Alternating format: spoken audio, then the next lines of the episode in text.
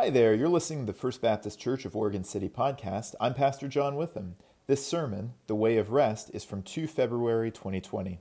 The scripture is Matthew 11, 28 through 30, and it is the first of four messages on the ways of Jesus. Thank you for listening, and may the grace and peace of our Lord Jesus Christ be with you.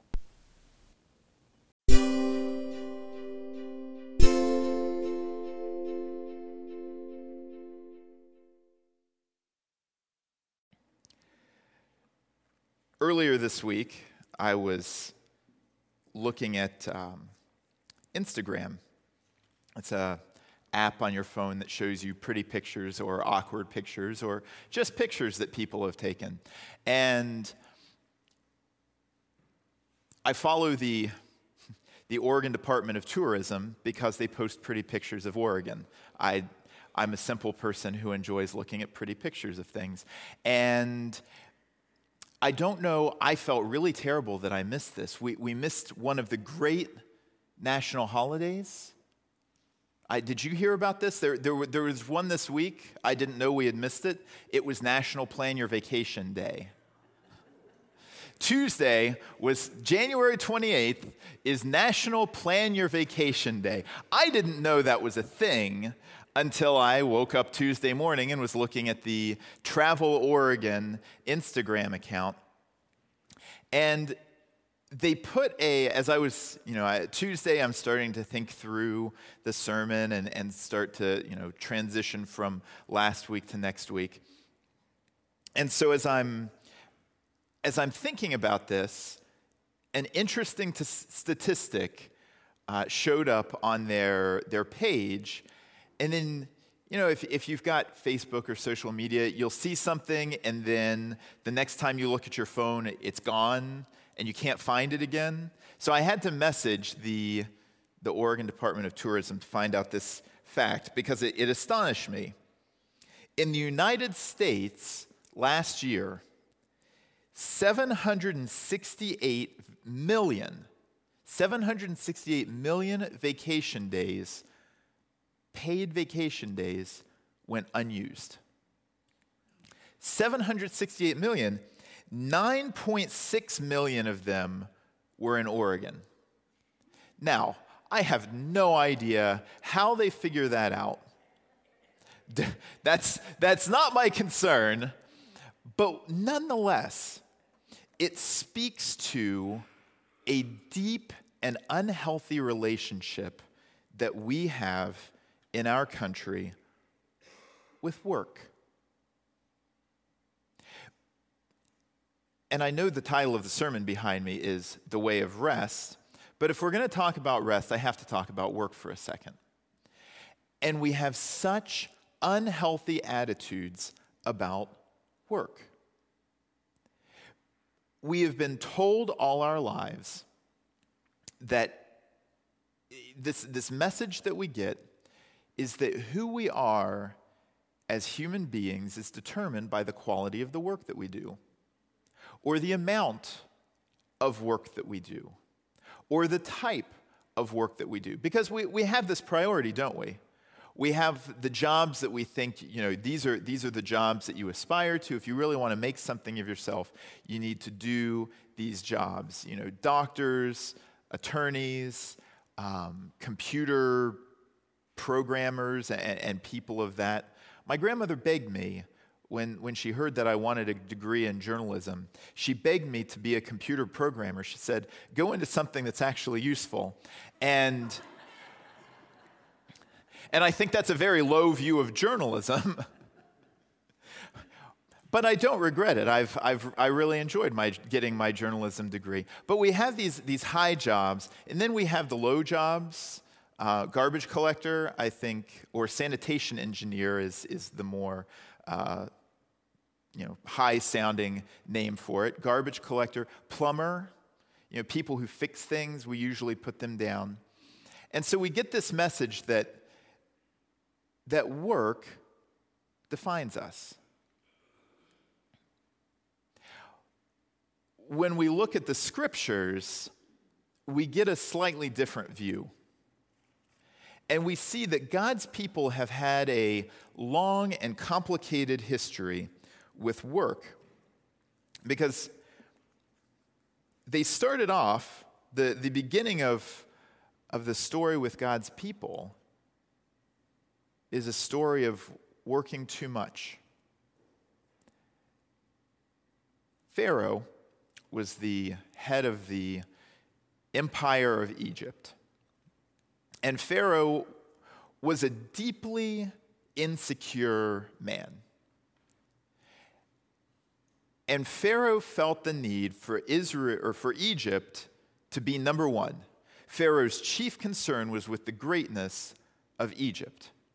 And he was afraid that if they took a minute off, if they had one minute that they weren't working, that they would fall behind.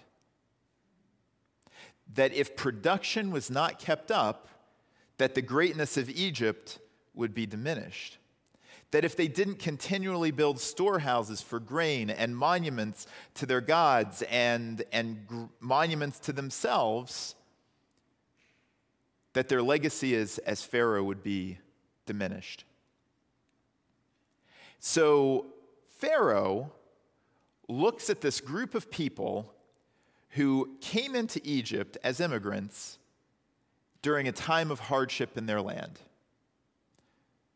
And that was God's people, Israel.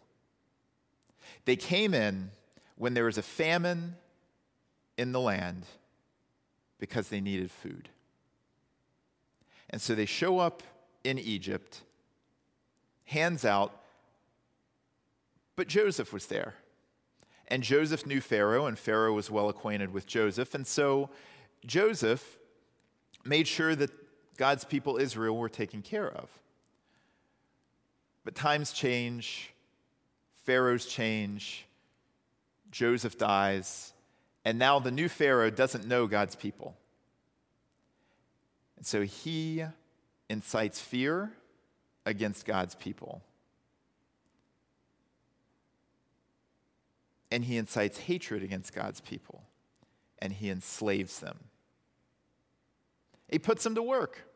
He says, You're going to make bricks. They're going to make bricks for these monuments to the greatness of Egypt. They're going to make bricks for these storehouses that Pharaoh is filling up because he's afraid that if they're shown as lacking, it will diminish Egypt's greatness. There's no rest for God's people. There's no time off for God's people. There are zero paid vacation days for the Israelites in Egypt. So they cry out to God because there's too much work. Because they're being enslaved not just by their bodies, but in their souls. And they've taken this burden into their souls through their bodies. So God delivers them. Through Moses and Aaron and Miriam, God delivers them and leads them out of Egypt and into, well, first the desert, and then eventually a good land that He had promised them. But one of the first things that he does in the law is lay out the Sabbath. And for a people who were constantly enslaved, the Sabbath was revolution. If you've never had a vacation, a paid vacation day in your life, then to be told you're going to get one once a week is incredible. It was such a gift to God's people. And he says, No work on the Sabbath, rest. Honor the Lord your God and enjoy the things that the Lord has given you. I tell you all of that. All of that history is so you can know the background of where Jesus is coming from here. Because you have all of that, and you have hundreds of years of debate because we're humans and we can't just let anything be uncomplicated. We are chronic overthinkers. And so they spent hundreds of years debating what it meant to not work on the Sabbath. They couldn't just leave well enough alone, and so they had talked it to death. Enter Jesus, who tells God's people, Come to me, all of you who are weary and heavy burdened, and I will give you rest. See, the way of Jesus is different from the way of the world. As I've said many times before, the ways of the kingdom of God are entirely different than the ways of the world. And as followers of Jesus, we live into these ways now because these are the ways of God's kingdom eternally. And in God's kingdom, there is rest. And now, we need to be living a lifestyle of rest. When our lives are defined by work, they will be lives that are constantly struggling and striving to be good enough. We won't be able to accept that we are blessed by God, that we are called by God to do the things that, that we're gifted and, and talented to do. And instead, will be defined by the number of tasks we think we ought to be completing or the quality of tasks we think we ought to be completing. Living a lifestyle of rest in Jesus means considering three things. First of all, it means considering our burdens. Now, Jesus here uses the collective you. He is speaking to all who have come to him who are weary. And I think all of us at times are weary. And our world around us is weary because they have received a message too, the same message about work that we have.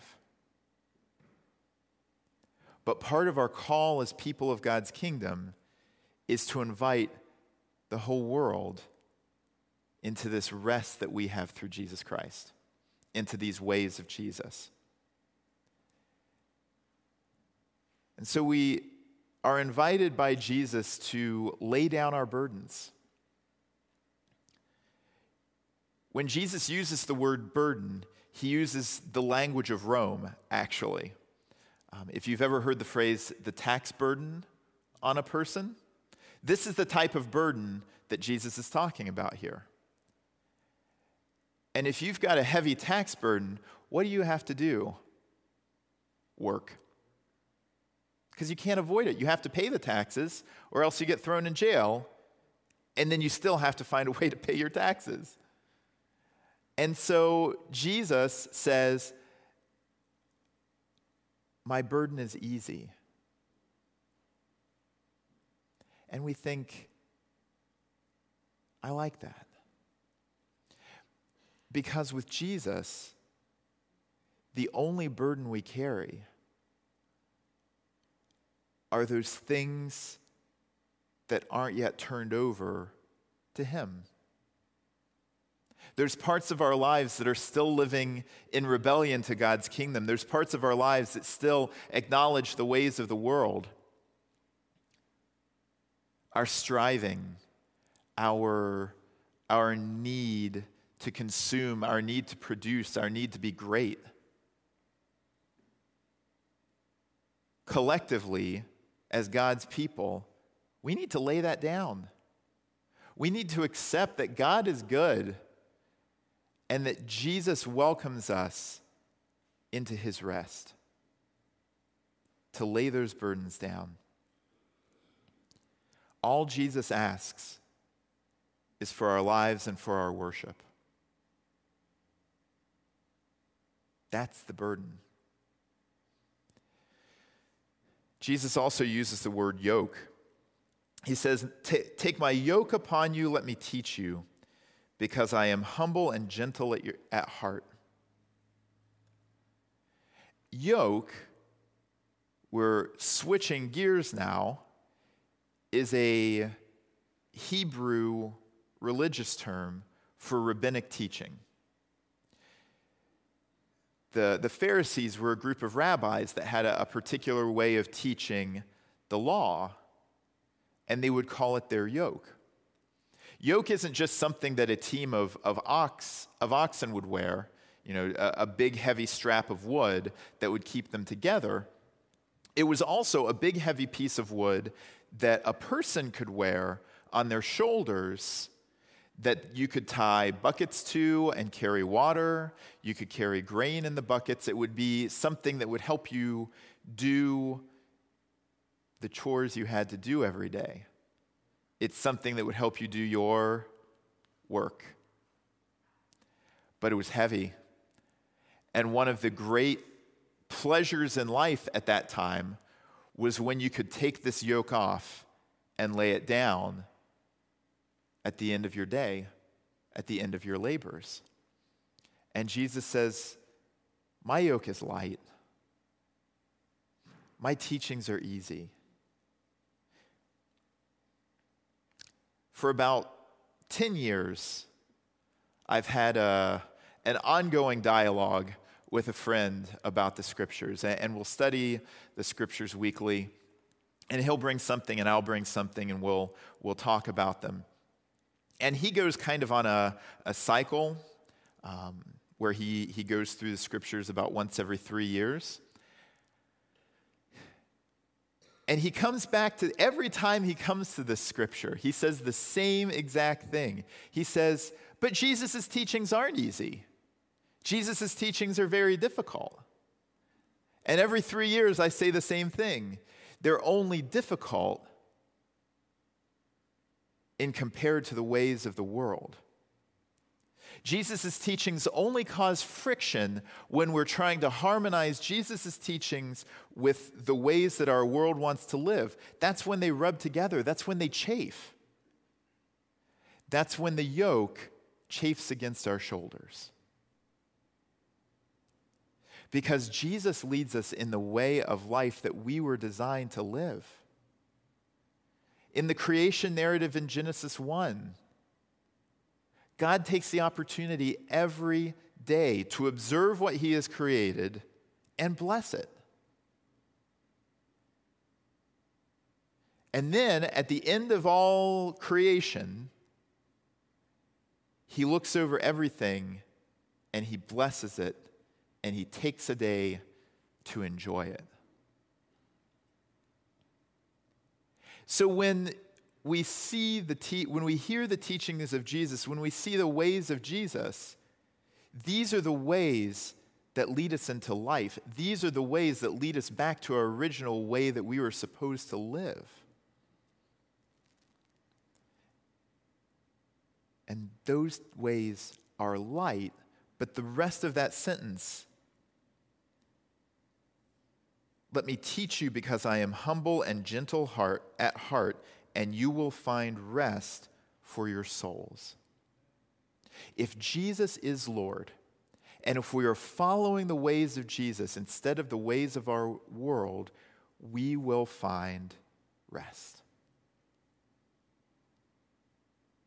Now, this isn't rest as the world offers, where you take a break so that you can go back to work this isn't rest so that you can, you know, grab a sip of water in between tasks. This isn't a half hour paid lunch break. When Jesus says you will find rest, what Jesus is saying is you will be able to see things in the right order. You'll be able to see things in the right way. And those heavy burdens, those, that, that burden that you can never pay back will be lifted. That friction between the ways of God and the ways of the world will be gone. And you will be able to recognize what God has done, what God is doing, and you'll be able to sit back and say, It is good. But this is the way of Jesus. And this is not the way of the world.